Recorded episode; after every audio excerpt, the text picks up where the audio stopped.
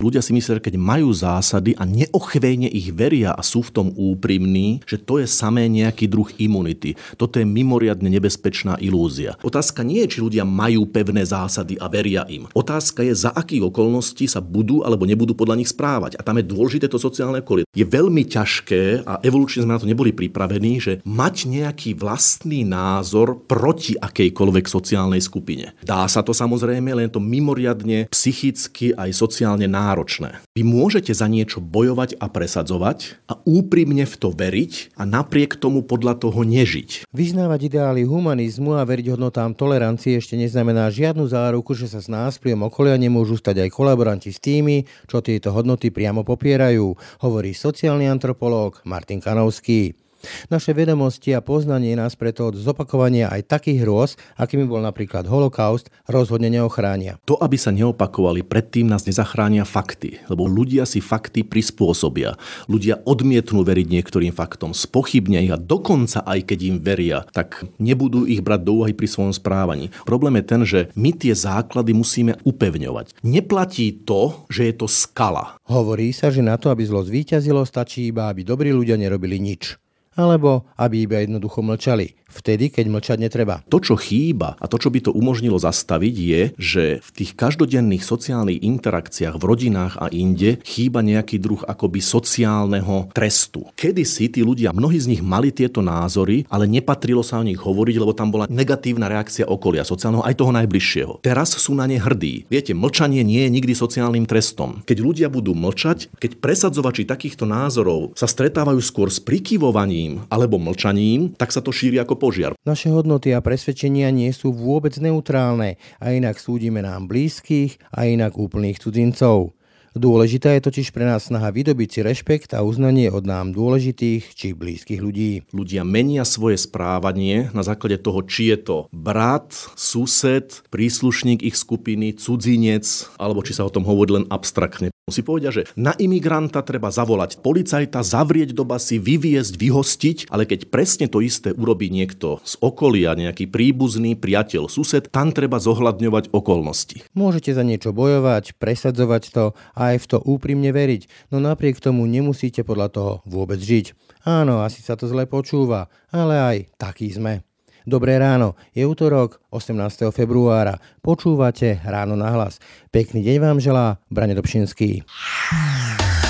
Ráno na hlas. Ranný podcast z spravodajského portálu Aktuality.sk.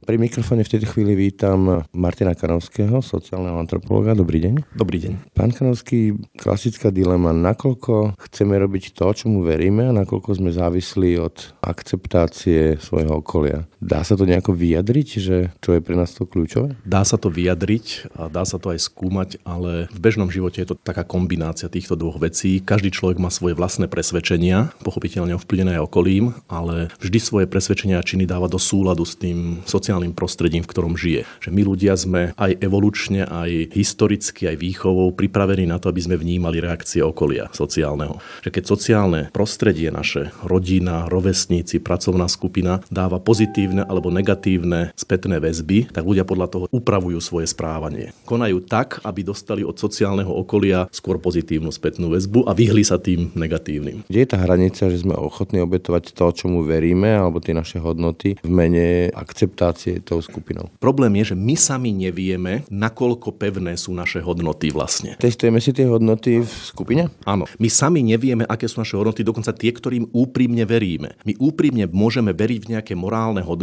a napriek tomu nevedieť, ako sa vo veľmi vypetej sociálnej situácii, ktorá je ovplyvnená skupinou, zachováme. Pozor, tieto skupiny, to nie sú skupiny typu davov anonymných. To je oveľa náročnejšie, pretože to sú malé skupiny ľudí, čo sa dôverne poznajú. Kamaráti, priatelia, niekedy aj príbuzní. Tí, na ktorých nám záleží. Presne tak. Tí, na ktorých nám záleží, máme s nimi sociálne vzťahy. My sme robili tiež ako veľký medzinárodný výskum, ako sa ľudia rozhodujú v určitých konkrétnych situáciách, keď sa deje niečo morálne zlé, keď sa porušujú nejaké pravidlá. No a ukazuje sa, že samozrejme, že ľudia majú svoju morálku. Nikto nepovie v nejakej kultúre, že kradnúť je skvelé, alebo že môže niekto bez príčiny násilne zbiť manželku alebo partnerku. Ale ukazuje sa, že keď sa posudzuje sociálny trest, niečo také, že akú reputáciu má ten človek, ktorý takéto niečo urobil, tak v každej spoločnosti je niečo také, že ľudia menia svoje správanie na základe toho, či je to brat, sused, príslušník ich skupiny, cudzinec, alebo či sa o tom hovorí len abstraktne. Čiže povedzme, že k bratovi som tolerantnejší, a keď to čujem, že imigrant, cudzinec, tak som zase prísnejší? Áno, a nie tak, že tolerantnejší, že skôr tí ľudia hovoria, áno, aj to je zlé, oni nemenia svoju morálku. Oni nepovedia, že tým, že to je brat, že sa stáva z krádeže niečo dobré. Oni len hovoria, to je brat, treba ho skôr napomenúť, alebo toho priateľa, alebo toho suseda. Treba sa to snažiť riešiť zmierlivejšie. Tak, áno, hľadajú nejaký druh alibi, nejaký druh vyčlenenia pri zachovaní toho svojho morálneho systému. Si povedia, že na imigranta treba zavolať policajta, zavrieť do basy, vyviesť, vyhostiť, ale keď presne to isté urobí niekto z okolia, nejaký príbuzný, priateľ, sused, tam treba zohľadňovať okolnosti. Chápem to správne, že také tie deklarácie všetci ľudia sú si bratia a platia v zákony pre všetkých rovnako sú chimera, sú ideál, ktorý nefunguje. Nie sú chimera, lebo množstvo ľudí im úprimne verí. Oni majú svoj morálny systém, takže im veria. Problém je ten, že, áno, že nie sú príčinami správania. Skrátka, ľudia zohľadňujú kontexty. To, čo mu úprimne veria, nie je vždy príčinou ich správaní, hoci tomu naďalej úprimne veria. A je to potom niečo ako klanová morálka, že ten náš klan, akokoľvek ho definujem, čo viem, že Slováci, alebo ja neviem, Kotlebovci, alebo ja neviem, demokrati, alebo čo, sa vnímame inak ako všetci ostatní? Je tam taký sklon k tomuto. Nie, že by tomu ľudia automaticky podliehali. Ide o to, že k tomuto je silný sociálny aj kognitívny sklon a vzoprieť sa tomu je ťažké. Robiť to automaticky je ľahšie ako vzoprieť sa tomu. Ja netvrdím, že to ľudia robia ako nejaké guličky, ktoré padajú na zem vplyvom gravitácie. Dá sa tomu vzoprieť, len je to ťažšie. To, čo nazýval potom ešte spomínaný Zimbardo, tzv. Nielen Lucifer efekt, náklonnosť konať zlo, existuje aj niečo také, čo on nazval, že hero efekt, efekt hrdinu. Človek, ktorý sa dokáže vzoprieť sociálnemu tlaku. Čiže to nie je také, že nevyhnutne každý podlieha klanovej mentalite alebo takémuto niečomu, len je tam silný tlak. Netvárme sa, že neexistuje, netvárme sa, že automaticky samé sa presadí, že všetci ľudia sú si rovní. To je určitý politický, sociálny a historický výtvor, za ktorý treba bojovať proti takýmto sklonom, ktoré tam jednoznačne objektívne sú. Čiže taká predstava o tom, že apel na to, že ľudia sú si rovní a všetci ľudia sú si bratia, budeme tomu úprimne veriť a samé sa to nejako uplatní niekde, tak toto je ilúzia. Nie je to, že by sa nedalo tomu veriť, nie je to, že by sa nedalo podľa toho správať, len treba si uvedomiť, že to bude náročné. Keď pozorujem spoločnosť, tak mám pocit, že sa posúvajú hranice normality, že sa posúvajú hranice noriem. Funguje to naozaj reálne takto, že to, čo považujeme za normy, sa mení takto kontinuálne v čase? Áno, určite áno, to je veľmi známy fakt v dejinách, aj v rôznorodých kultúrach, že normy sa vyvíjajú v čase. Aj v priestore dokonca sa menia. Keď prechádzate, to nemusíte byť ani v čase, stačí, keď prechádzate do iných kultúr, tak tie normy sa postupne premieňajú, ale áno, aj v čase sa menia. Jednoducho postupne sa nastavujú, testujú. Opäť tú otázku sa dá položiť dvomi spôsobmi. Že či existujú nejaké univerzálne nemenné normy, ktorým ľudia veria, čo môžu existovať a môžu byť aj veľmi dlhodobé a veľmi stabilné. To, čo sa mení však, sú akoby aplikácia? Áno, typy správania. Že jednoducho tá norma môže zostať, ale môžu sa premeniť v prostredia, v ktorých tá norma funguje. Skúsim príklad, tradičná rodina. Čo je tradičná rodina, sa mení v čase a priestore, áno? Áno, samozrejme. Existuje určitá norma, ktorá je dlhodobo stabilná.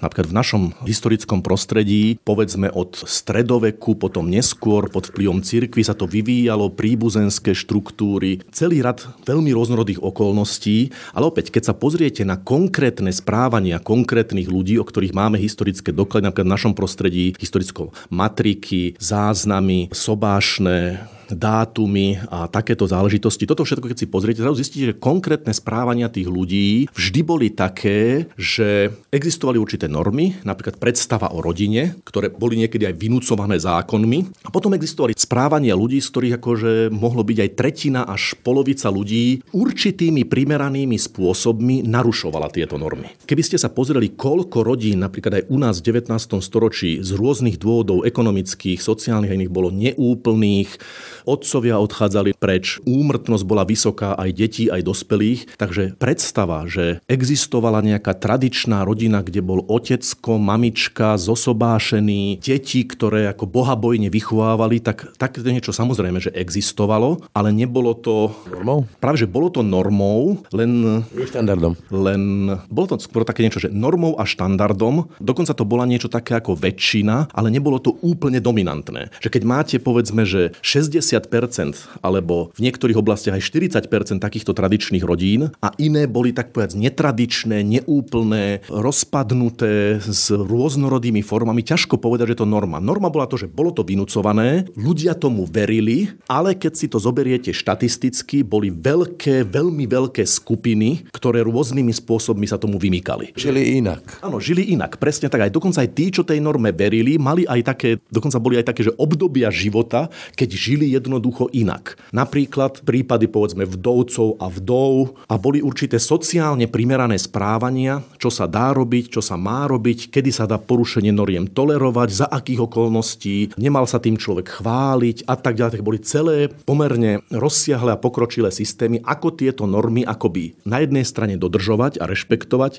a na druhej strane primeraným spôsobom porušovať bez veľkej sociálnej sankcie. Tak by som to povedal, že normy tu boli, ľudia im úprimne verili, len ako sme hovorili predtým, nie vždy a nie každý sa podľa nich správal. A pozor, to neboli len že jednotliví nejakí vyvrhnutí ľudia. To boli celé veľké skupiny ľudí, ktoré v určitom období svojho života tieto normy porušovali s niečím takým ako mlčanlivou toleranciou tých ostatných. Veľkou zmenou v súčasnosti je, že vieme oveľa viac o všetkom možnom. Pred sto rokmi človek mohol žiť, ja neviem, v Zvolenia, vedel, čo sa deje v Zvolení a v blízkom okolí. Dnes viem, čo sa stalo v Peru, čo sa stalo v Číne, čo sa stalo v Afrike, v dobrom aj v zlom.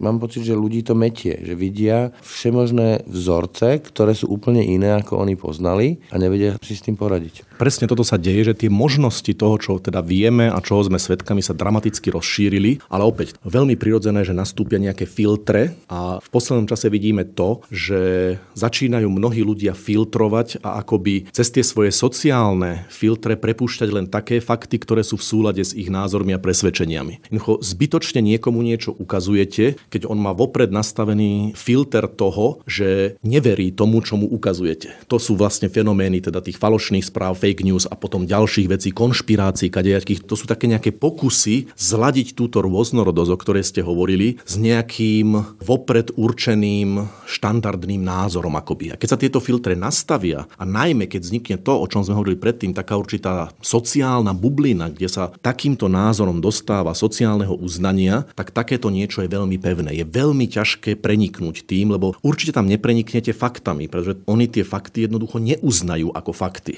Oni ich uznajú ako nejaká manipulácia, nejaké mediálne konštrukcie, nejaké výmysly, nejaké sprisahania a tak ďalej a tak ďalej. A potom ťažko môžete rozrušiť niekomu takúto predstavu. Pozor, to nie je individuálna záležitosť, že jeden človek má nejaké presvedčenie. To funguje len vtedy, keď existujú práve tie sociálne bubliny, či už na sociálnych sieťach alebo dokonca aj reálne sociálne bubliny ľudí, ktorí jednoducho si udržujú svoj názor, udržujú si svoje nastavenie. Inými slovami, keď čo niekto chce veriť, že Zem je plocha, tak potrebuje na to mať oporu od nejakej skupiny plochozemcov. Áno, presne tak. Že je veľmi málo prípadov, že niekto má úplne čisto individuálny nejaký názor tohto druhu a čisto v izolácii bez akéhokoľvek kontaktu s nejakým sociálnym okolím ho nejako vyznáva. Nie. Tam vidíte sám, keď sa pozriete či už na sociálne siete alebo komunikáciu reálnu medzi ľuďmi, že jednoducho prirodzene vznikajú práve tie sociálne akoby skupinky, ktoré sa utvrdzujú v týchto názoroch, zdieľajú ich, odkazujú a tie sociálne siete a technika, ktorú máme k dispozícii, tento jav mimoriadne posilňuje. Teraz môžete sedieť doma, síce vy ste sám doma, ale sociálne ste v skupine, kde môže byť tisíc ľudí. Čiže mať svoj vlastný názor je niečo veľmi ťažké a výnimočné a raritné? Áno, je to veľmi výnimočné a dokonca aj ten, čo ho má, ono nie je výnimočné mať vlastný názor. Výnimočné je zostať s ním sám. Ísť proti prúdu. Áno, ísť proti prúdu. Že jednoducho automaticky ľudia teraz, ktorí majú nejaký názor, sa snažia veľmi prirodzene hľadať ľudí s podobným názorom. Akoby vytvárať, začleniť sa do tých skupín, sieťovať sa. Veľmi rýchlo práve kvôli tej technike nájdu skupinu ľudí s veľmi podobnými názormi. Čiže je veľmi ťažké, a evolučne sme na to neboli pripravení, že mať nejaký vlastný názor proti akejkoľvek sociálnej skupine. Že dá sa to samozrejme, len to mimoriadne psychicky aj sociálne náročné. Takúto veľkou témou dnešných dní u nás je, ako sa stávajú z ľudí, povedzme, že fašisti. Často tam začínajú pribúdať vzdelaní ľudia, ľudia s pohodovým morálnym profilom, nemá to nejaký kľúč. Tiež tam platí nejaká sociálna dynamika, že priťahuje niečo do tej skupiny ľudí? Presne ako hovoríte, že ukázalo sa, že nefungujú také tie teórie, že frustrácie z chudoby alebo nahnevaní chudobní ľudia, ktorí sa k tomu prikláňajú, toto vôbec nefunguje. Naozaj sú to primári, učitelia, lekári, stredná, dokonca až vyššia stredná vrstva sa prikláňa k takýmto názorom. Čiže rozhodne to neplatí, že niečo také, že chudobné, zlé sociálne prostredie a potom nejaká nahnevanosť zo sociálnych dôvodov. Nie, toto už neplatí. Možno to v začiatkoch bolo, ale určite to neplatí. A áno, máte pravdu, ako vzniká tam určitá sociálna dynamika. Niečo také ako vytváranie pocitu ohrozenia, snaha po niečom takom ako poriadok, taká vnútorná, vnútorné presvedčenie, ktoré je sociálne akoby distribuované a nejakým spôsobom sociálne potvrdzované, že existuje niečo takéto naše a niekým je to nejako ohrozované a treba urobiť nejaký poriadok, lebo politici sa hádajú, parlament, demokracia, inštitúcie, média a tak ďalej. Tak ďalej. To príde ale také akože návrat do detstva, že pokoj, poriadok, stabilita, istoty, rutina, režim. Áno, samozrejme, to nie je ani tak, že do detstva, skôr niečo také do jednoduchosti. Mať jednoduchý, prehľadný svet, jednoduchých hodnôt a každé narušenie tohto sveta, každá potreba s niekým vyjednávať, konfrontovať názory, nejakým spôsobom čeliť nejakému druhu iného názoru sa vníma ako niečo nepohodlné a nepríjemné. A keď niekto poskytne alternatívu, že my tu buchneme po stole a dáme ten prehľadný svet, ten jednoduchý, a nie tak svet detstva, skôr taký nejaký iluzívny svet akejsi jednoduchosti. Mytologický. Áno, tak skôr mytologický. Áno, taký mýtus toho, že keď sa všetci zomkneme a nastolíme tu poriadok, dobre bude a každý, kto proti tomu protestuje, je rozvracač, zradca, nepriateľ národa a podobne. A potom už platí to, že vnímame toho rozvracača inak, to znamená, že na ňo máme byť prísnejší a nevnímame ho ako člena klanu? Áno, presne tak. Dokonca ani nie tak člena klanu, to zachádza ešte ďalej. Keď sa pozriete na tú rétoriku takýchto skupín a na vlastnej koži to môžeme vidieť, nie len, že je iný alebo nie je člen našej skupiny. Nastáva niečo také, že je dehumanizovaný, že prestáva ako byť človekom. Keď si pozriete na rétoriku, to sú paraziti, škodcovia, potkani, šváby. šváby, je to hnoj taký alebo onaký, liberálny, alebo neviem aký, skratka, nastúpia automaticky práve tieto dehumanizačné mechanizmy. To nie je, že to je len niekto aby iný. Aby sme v ňom nevideli toho blížneho. Ne? Aby sa nevidel v ňom blížny, aby sa nevidel len človek. To je smetie, odpad, hnoj, šváb. A keď toto začne, roztočí sa takáto rétorika, tak automaticky prichádzajú tie mechanizmy toho, že teda treba sa toho zbaviť, treba to izolovať, treba to umlčať, treba to vyviesť, treba to zhromaždiť. Skratka, automaticky naskakujú, ak to na tých diskusiách, na tých sociálnych sieťach je to veľmi pekne vidieť, lebo tam ľudia nemajú zábrany paradoxne, tak vidíte tieto výzvy, čo treba s takýmito ľuďmi robiť, ako by sa to malo s nimi zatočiť a podobne. Nehovorím, že to tí ľudia budú robiť. U nás nie je až taká mentalita, historická ani iná, aby sa ľudia púšťali aj do činností, ale ventilujú to a môžu sa nájsť jednotlivci, ktoré z rôznych sociálnych patologických dôvodov tomu ako podľahnú. A to je veľmi nebezpečné, tieto dehumanizácia, tieto, že človek s iným názorom, celé skupiny ľudí, len preto, že sú, či už sú to imigranti, alebo Rómovia, alebo ktokoľvek, že vlastne sú niečím, nielenže nie našim, ale že niečím, čo ani vlastne v podstate len znečisťuje. To je nejaká kontaminácia, taký nejaký až takmer neludia, ktorí nám to tú, tú čistotu a tú jednoduchosť narušujú, ničia, znečisťujú a bolo by dobre, keby sme sa ich nejako zbavili. Keď dostanem, povedzme, u tejto partie, tak e, funguje tam taká dynamika, že keď čo vám pôvodne to boli takí, že čudní ľudia v nejakých kožákoch, zrazu tam ich priaznivcami aj čo viem, miestny lekár alebo miestny intelektuál a zrazu je to priateľné aj pre ďalších ľudí, pretože ospravedlňujú to tieto miestne autority. Toto, čo hovoríte, jednoznačne platí, že toto jednoducho priťahujú tieto príklady, ale to, čo chýba a to, čo by to umožnilo zastaviť, je, že v tých každodenných sociálnych interakciách v rodinách a inde chýba nejaký druh akoby sociálneho trestu, že v podstate niekto, kto vyjadruje také názory. Ostrakizácia? Áno, taká ostrakizácia alebo aspoň vymedzenie sa, že jednoducho kedysi tí ľudia, mnohí mnohí z nich mali tieto názory, ale nepatrilo sa o nich hovoriť, lebo tam bola negatívna reakcia okolia sociálneho, aj toho najbližšieho. Teraz sú na ne hrdí. A teraz otázka je, čo robia tí, čo s tým nesúhlasia a čelia tomu. Lebo viete, keď sedíte za stolom a niekto toto hovorí a ostatní zmlknú a povedia si, že nechajú to tak, a potom na chodbe si povedia, no to je ale hlúpy človek, to je ale úplný chmúlož, čo to tam rozpráva. Nečeli tomu sociálnemu trestu. A potom ostatní mlčia a viete, mlčanie nie je nikdy sociálnym trestom. Keby sa niekto ohlásil, odišiel alebo dal najavo, nie, toto ja nebudem počúvať, to nie je debata, že keď máme povedzme nejakých Rómov vystrieľať alebo spáliť plameňometom, to nie je názor medzi ostatnými, o ktorých máme debatovať. Predsa kto začne o tomto debatovať, to znamená, že to legitimizoval, že to je rovnocenný názor, o ktorom sa má debatovať, či áno, či vystrieľať alebo nevystrieľať. No a keď sa toto bude diať, keď ľudia budú mlčať, neohlásia sa na to, či už v médiách, na sociálnych sieťach, ale najmä v tých každodenných interakciách, keď presadzovači takýchto názorov sa stretávajú skôr s prikyvovaním alebo mlčaním, tak sa to šíri ako požiar potom. A platí tam niečo ako, že klský svah, to znamená, že dnes e, si poviem, že vyfackám ho, zajtra ho rovno zastrelím a posúvam tie hranice stále ďalej a ďalej? No, veď to vidíme okolo seba, že teda akože nehovorím, že tu vládne nejaká apokalypsa, o zatiaľ je to ešte naozaj na rovine takých skôr slov, prejavov a podobne. Problém je ten, že to sociálne prostredie môže byť ľahko kontaminované. Že keď sa to šíri, tí ľudia, ktorí teda mali určité také názory, niektorí z nich aj na základe osobných skúseností a nešírili ich alebo nesprávali sa podľa nich, zrazu sú posmelení. Že to je akoby nejaký druh sociálnej, akoby pozitívnej spätnej väzby. Hovoria to mnohí, ja som doteraz bol ticho, lebo ako nevedel som, čo mi na to povedia, a keď som sa to snažil naznačiť, tak bola negatívna reakcia. Teraz hovoria to mnohí, hovorí to skoro každý, tak prečo by som si to aj ja nepovedal? Takže áno, ten cvach nielenže je klský a pohybuje sa to, ale aj sa stáva strmším a čoraz klsčím akoby. Chýbajú tie regulácie, sebaregulácie u tých ľudí. A padajú tam potom aj do toho víru normálni ľudia, to znamená, že sedíme pri stole, počúvam, že je normálne, čam, že spáliť ľudí alebo nejakú skupinu plameňometom, a keď to počúvam dostatočne dlho, postupne si to začne myslieť aj ja. Áno, stať sa to môže, problém je ten, že každý z nás počas svojho života má vždy aj nejaké negatívne skúsenosti, negatívne zážitky, konflikty s ľuďmi, aj s jednotlivcami, aj v práci, v rodinnom živote, pri bežnom kontakte sociálnom, nakupovaní.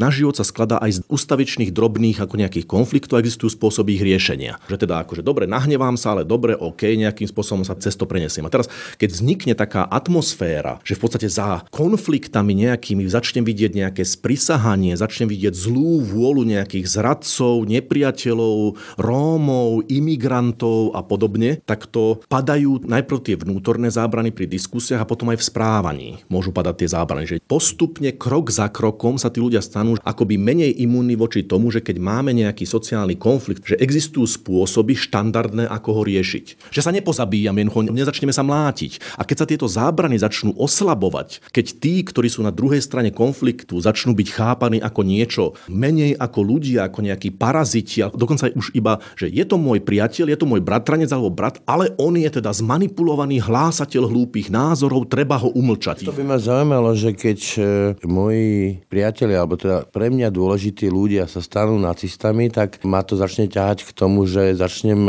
mentálne ospravedlňovať nacizmus a chápať ho v úvodzovkách. Začnete skôr tak, že jednoducho začnete robiť nejakú cenzúru, že kedy sa ohlásite a kedy nie. Postupne tá cenzúra bude zachádzať ďalej a ďalej. Začnete hľadať, aby ste si zachovali tú sociálnu skupinu, že čo je v súlade s vašimi názormi a že veď oni vlastne nie sú takí zlí, že sú tam síce nejakí extrémisti, ale veď pozrite sa, čo sa dialo, tu sú obrovské množstva záznamov napríklad v Nemecku, Rakúsku pred druhou svetovou vojnou. To išlo postupne, to nebolo tak, že tí Nemci mali nejaký vrodený akýsi sklon k nacizmu. Množstvo z nich boli celkom tí najobyčajnejší ľudia, ktorí pekne krok za krokom v tých sociálnych skupinách, ono to bola ten Röhm a Hitler, to bola banda kriklúňov, ktorých aj zavreli po prvej svetovej vojne.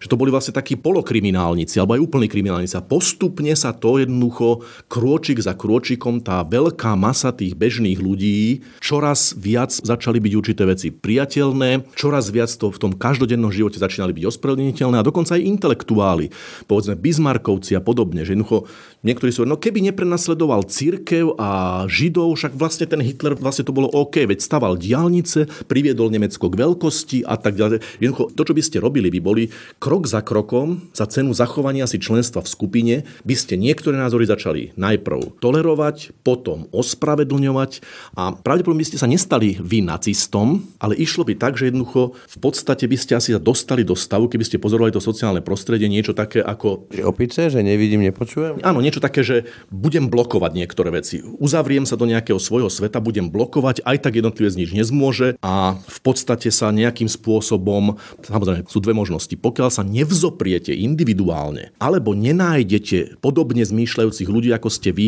je hrozne ťažké takémuto niečomu vzdorovať. Dá sa to, len opäť, ako som povedal, je to strašne náročné. Práve my ste sa nepremenili na nacistu, ale ja alebo vy, my nevieme, čo by sme robili, keby takáto situácia prišla. Ľudia majú deti, ľudia majú rodiny, ľudia majú svoj život.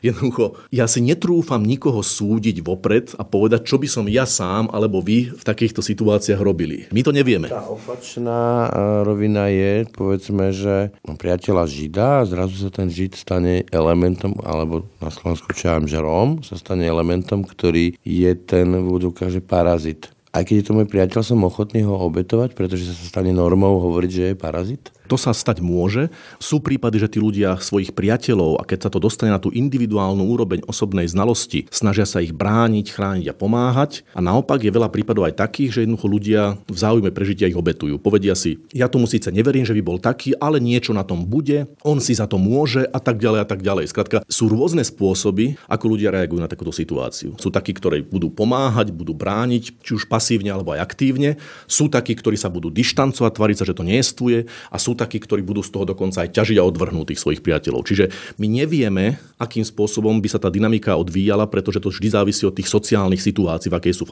podľa toho, v akej vy ste sociálnej skupine, aké je tam sociálne reakcie okolia, nakoľko je to nebezpečné a rizikové. Čím väčšie riziko, tým menšia pravdepodobnosť tej obrany z toho sociálneho okolia. A naopak, čím máte silnejšie väzby a čím máte akože povedzme ľudí, ktorí sú podobne zmýšľajúci, tak tým viac sa zvyšuje pravdepodobnosť, hoci nie je istota, že povedzme, že zasiahnete, pomôžete tomu priateľovi a ja si netrúfam odhadnúť, čo by sme robili vlastne. Dá sa povedať, že to, na čo sme tak strašne hrdí, že mám nejaké zásady, moje zásady, že sú v zásade sociálnym konštruktom a závisia od toho, či mi to akceptuje alebo naopak neakceptuje moje okolie, na ktorom mi záleží. Ľudia si myslia, že keď majú zásady a neochvejne ich veria a sú v tom úprimní, že to je samé nejaký druh imunity. Toto je mimoriadne nebezpečná ilúzia. Ja netvrdím, že sa ľudia automaticky správajú podľa sociálneho okolia. Ide o to, že samotné zásady nemusia byť automaticky príčinou vášho správania. To je ten problém. Niekedy sa za tie zásady treba postaviť, niesť riziko, a niekedy aj veľké riziko, zachovať sa podľa zásad, to je rozhodujúce, lebo evolúcia, ktorá nás vybavila, tá pôsobila len na správania, nie na zásady. Pokiaľ niečo neurobíte, tak je to v podstate sociálne aj inak neviditeľné. Vy keď máte úprimnú zásadu a sedíte doma a neurobíte nič, nelíšite sa od človeka, ktorý tie zásady nemá. Čiže otázka nie je, či ľudia majú pevné zásady a veria im. Otázka je, za akých okolností sa budú alebo nebudú podľa nich správať. A tam je dôležité to sociálne okolie. To sociálne okolie, pozor, to nie je niečo také ako determinizmus alebo že musí niečo nastať. Ide o to, že keď sa zásady a sociálne okolie dostanú do konfliktu, výsledok nie je predvídateľný podľa sily tých zásad. To je problém. Že neuchráni vás ani mňa to, v čo úprimne veríme a čo si myslíme, že by sme urobili. Lebo v konkrétnych kontextoch my nevieme, ako sa zachováme, kým tie kontexty neprídu. Ľudia si myslia, že čím úprimnejšie verím v niečo, tým menej by som niečo robil. A to je veľmi nebezpečná ilúzia. Znamená to, povedzme, aj to, že keď tu existuje taká vehementná potreba, ja neviem, napríklad dať tradičnú rodinu do ústavy a hlásať to, že je to niečo potlačené, že o čo viac to hlásame, o to menej to žijeme? Z toho, že tam nie je pozitívny vzťah, nevyplýva, že musí byť automaticky negatívny, ale aj mnohí ľudia, ktorí presadzujú to, bojujú za to, samozrejme nie je to ani zďaleka väčšina, to sú také tie okrajové, povedzme, pätnásťpercentné skupiny dohromady, ale keby ste sa pozreli, tak opäť, vy môžete za niečo bojovať a presadzovať a úprimne v to veriť a napriek tomu podľa toho nežiť. Že keď sa pozriete vlastne na dáta, či už o správaní k umelému prerušeniu tehotenstva, spôsobov, ako ľudia v nedeľu nakupujú a tak ďalej, keď sa pozriete na vzory správaní, tak jednoducho môžete mať aj skupiny úprimne veriacich ľudí, ktoré v tomu veria ako zásade, ale keď príde ich sociálna situácia... Na lámanie chleba? Áno, na lámanie chleba, tak sami to neurobia. Jednoducho, dobre, ak to je niekde na Orave, tak tá žena nepôjde na umelé prerušenie tehotenstva do Oravskej nemocnice. nemocnice, ale pôjde do nových zámkov, ale pôjde.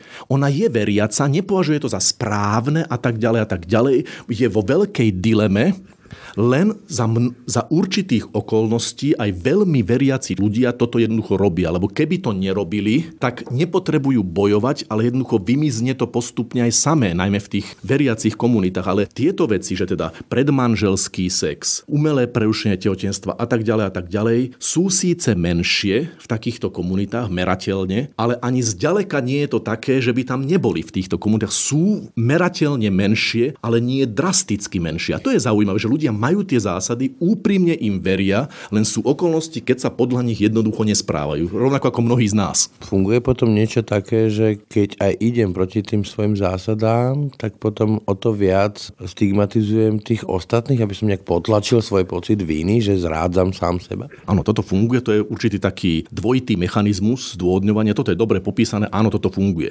Že priveľmi agresívne a aktívne presadzovanie určitých názorov svedčí o nejakom druhu vnútornej, individuálnej alebo sociálnej neistoty, alebo nejakej pochybnej minulosti a podobne, alebo histórii takýchto vecí, že teda priveľká vehementnosť a fanatizmus v tomto svedčia o tom, že pravdepodobne tam budú nejaké individuálne alebo skôr ešte aj sociálne problémy. Že vnútorná neistota, pocit ohrozenia alebo individuálne zážitky tohto druhu. Áno, toto naozaj, čo hovoríte, funguje. Z toho, čo hovoríte, mi vyplýva, že to, ako fungujeme, sú také tekuté piesky a asi neplatí, že aj keď vieme, čo sa stalo, čo ja viem, že nejaké koncentráky, nejaký holokaust a tak ďalej, a kde to skončilo, že sa to nemôže opakovať, pretože žijeme v tých tekutých pieskoch. Čiže môžu sa takéto veci opakovať, napriek tomu, že vieme, čo to znamená? Presne tak, ako hovoríte. To, aby sa neopakovali, predtým nás nezachránia fakty. Lebo už predtým sme hovorili, že ľudia si fakty prispôsobia. Ľudia odmietnú veriť niektorým faktom, spochybnia ich a dokonca aj keď im veria, tak nebudú ich brať do úvahy pri svojom správaní. Ono nie sú to celkom že tekuté piesky. Problém je ten, že spoločne s ostatnými my tie základy musíme upevňovať. Neplatí to, že je to skala. Ten základ je nepevný. Keď nebudeme pracovať na spevňovaní toho základu, tak môže sa nám to začať praskať a rúcať. Čiže ja neverím v takú dilemu, že zásady, to je jedno aké, že sú skala prepevná a keď nie sú, alternatívou sú úplne tekuté piesky, kde sa môže stať hocičo. Ja len hovorím, že tie základy budujeme my a sú krehké. To si musíme uvedomiť. Sú krehké, ale nie sú pieskami. My sme ich vytvorili. My, nemyslím len ako jednotlivci, my sme ich vytvorili ako spoločnosť, ako kultúra, ako civilizácia po osvietenstve, ale treba si uvedomiť opäť, to nie je samozrejmosť, ako si niektorí mysleli liberálni osvietení myslitelia, že to vyplýva z nejakej prirodzenosti človeka. Nie, to sme vybudovali my a my to musíme aj brániť a budovať ďalej. A keď na to rezignujeme, začne sa to rozsýpať. A pozor, to, že sa to začne rozsýpať, je aj naša chyba, lebo my to musíme v každodenných sociálnych interakciách, na verejnosti, v rodine, tie svoje názory, keď máme, musíme aj presadzovať, musíme ísť do rizika. No veď keď sa nejaký fašista nebojí verejne niečo hlásať, prečo by sa mal nejaký liberálnejší človek, alebo aspoň človek, ktorý môže byť aj konzervatívny a nevyznáva fašistické hodnoty, prečo by sa to tiež mal báť hlásať? Veď na tom nie je nič zlé. To, že si iní ľudia budú myslieť, že tie názory sú nepriateľné, vždy si to bude niekto myslieť. Čiže každý človek, ktorý sa utiahne niekde a nechce s tým mať nič spoločné, v podstate sleduje len to, ako sa tie základy začnú pomaly droliť. Hen tí ľudia, pozor, oni nevybudujú to, že sa to prepadne do pieskov. Oni si vybudujú svoje základy. Len či chceme na takýchto základoch žiť, to je otázka, ale máme to my vo vlastných rukách. Bude to mať takú podobu, aké činy budeme robiť, nie čomu veríme a čo si myslíme a na čo sa spoliehame, ale čo žijeme, čo aktívne konáme každodenne. Fenoménom tejto doby sú sociálne siete, internet a evidentne vidíme, že ľudia na sociálnych sieťach sa správajú inak než v skutočnosti. A je to nový fenomén, lebo predtým, keď človek niekoho chcel uraziť v tej krčme, tak mu to musel povedať priamo do očí. Dneska na tých sociálnych sieťach vidíme v podstate, že penzisti, ľudia s vnúčikmi a kvietkami hovoria názory, za ktoré by sa nemuseli hanbiť ani pomaly masoví vrahovia. Akože odburáva ten virtuálny priestor naše prirodzené zábrany. Ak áno, je cesta potom späť? Vy ste to popísali vlastne veľmi dobre. Práve tá anonymita. Chýba ten bezprostredný sociálny kontakt alebo aspoň jeho možnosť. Lebo aj keď pošlete niekomu lístoček a niekde ho necháte, je tam určité riziko, že ten človek vie, kto ste a že môže vás konfrontovať v reálnej sociálnej situácii. Čiže práve táto anonymita pasivita, neprítomnosť tej nonverbálnej komunikácie, nesledovanie toho, že v inom človeku sa ako, že povedzme, začína byť nahnevaný a tak ďalej. Ľudia nevedomo vyhodnocujú takéto veci v sociálnych situáciách.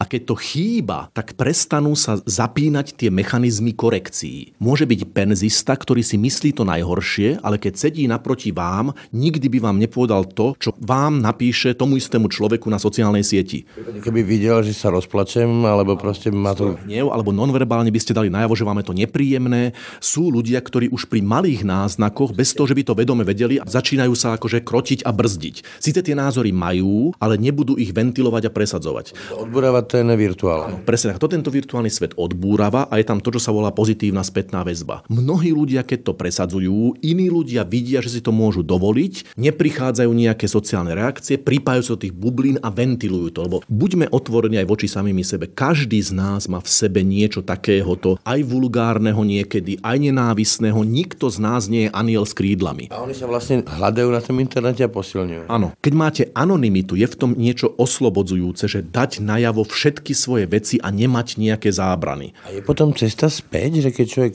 dlho takto funguje, že jednoducho v úvodovkách internetovo nadáva iným, až sa mu to stane normou, dokáže sa potom vrátiť do tej reality a byť iný? Áno, dokáže, pretože máme mechanizmy ľudské reagovať na iných ľudí, s ktorými sme v bezprostrednom kontakte. Takíto ľudia, keď sa dostanú do bezprostredných kontaktov, tak samozrejme, že ten mechanizmus sa znovu zapne. Ak oni ale zostanú len na tej sociálnej sieti, snažia sa izolovať, je veľa takýchto prípadov, že ľudia sa potom izolujú od toho reálneho života, že už akoby sociálne žili na tej sociálnej sieti. Tam je problém. Ale keď sa oni dostanú do normálneho sociálneho prostredia, tak tie stáročné, či už civilizačné, alebo tisícročné evolučné mechanizmy tam stále sú. Len nemajú možnosť sa akoby zapnúť a fungovať. Ale keď znovu vás posadia k živému človeku a vy mu máte niečo rozprávať, alebo niekto sa o vás zaujíma, alebo dostanete sa do sociálnej situácie so živými ľuďmi, tak samozrejme, že sa vám to zapína, lebo to sa nedá prekryť. Tá sociálna sieť nespraví to, že vy, keď sedíte oproti živému človeku, nedokážete roznať, že sa hnevá, alebo že je smutný. Čiže áno, je to tam, je to tam stále. Tie mechanizmy sú tak hlboko toho medziľudského styku, skutočného, mimo sociálnych sietí, že nedajú sa vymazať. Dajú sa prekryť a prevrstviť, ale nedajú sa vymazať. Čiže moja odpoveď je,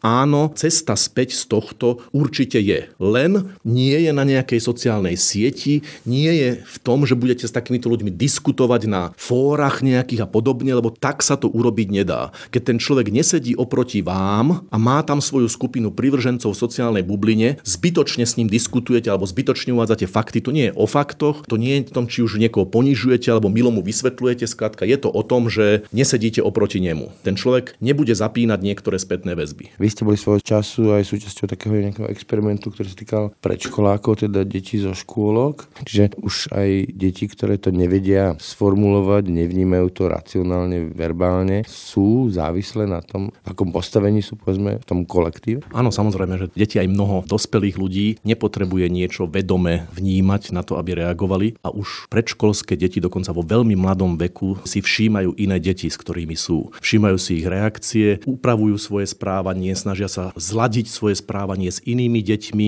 presadiť sa v tom detskom kolektíve, vydobiť si tam nejaké postavenie, získať nejaký druh uznania alebo príjemných pocitov u tých detských rovesníkov a podobne. My si myslíme, že dominantná absolútne je vždy rodina, rodičia, súrodenci. Určite je dôležitá, ale pre malé dieťa nie je úplne kľúčová, pretože my sa vyvíjame tak už od detstva, aby sme pôsobili v sociálnej skupine. Nikto predsa nestrávi celý život v rodine. Takže existuje spôsob, ako sú deti vnímavé na širšie sociálne okolie, rovesnícku skupinu, iné deti, širšie sociálne prostredie ako rodina, a pre dieťa je to strašne dôležité. Každý rodič, ktorý dal dieťa do škôlky, veľmi rýchlo zistil, aké veľmi kľúčové a dôležité pre to dieťa je tie názory tých iných detí. Čo tie iné deti majú, čo tie iné deti považujú za dôležité, cenné, úspešné, pekné a podobne. Si pamätám, keď mal môj syn prvú besiedku v škôlke, tak mal ísť v rámci toho programu bicyklovať. Láhli na chrbát a bicyklovali. On prestal riešiť ten program, bol odvedený z tej skupiny a bojoval s tým, že vlastne je vyčlenený zo skupiny. A vysvetlil mi to tým, že predsa oci na chrbte sa nebicykluje. a bojoval v tej dileme, že buď budem robiť niečo, čo mu neverím a čo považujem za hlúposť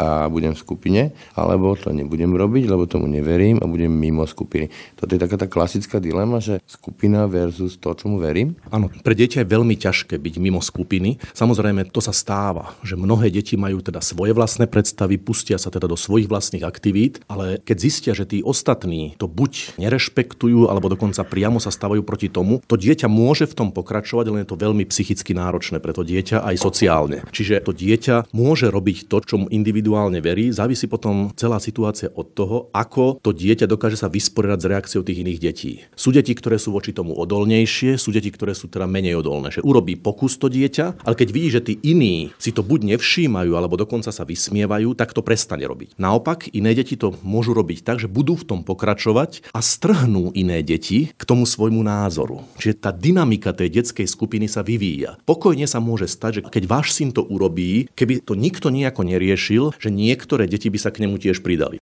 Toľko Martin Kanovský, ďakujem. Ďakujem aj ja. Ráno nahlas. Ranný podcast z spravodajského portálu Aktuality bodka es ká. To bolo dnešné Ráno nahlas. Počúvajte nás každé ráno na webe aktuality bodka es ká lomka podcasty, ako i v ďalších podcastových aplikáciách.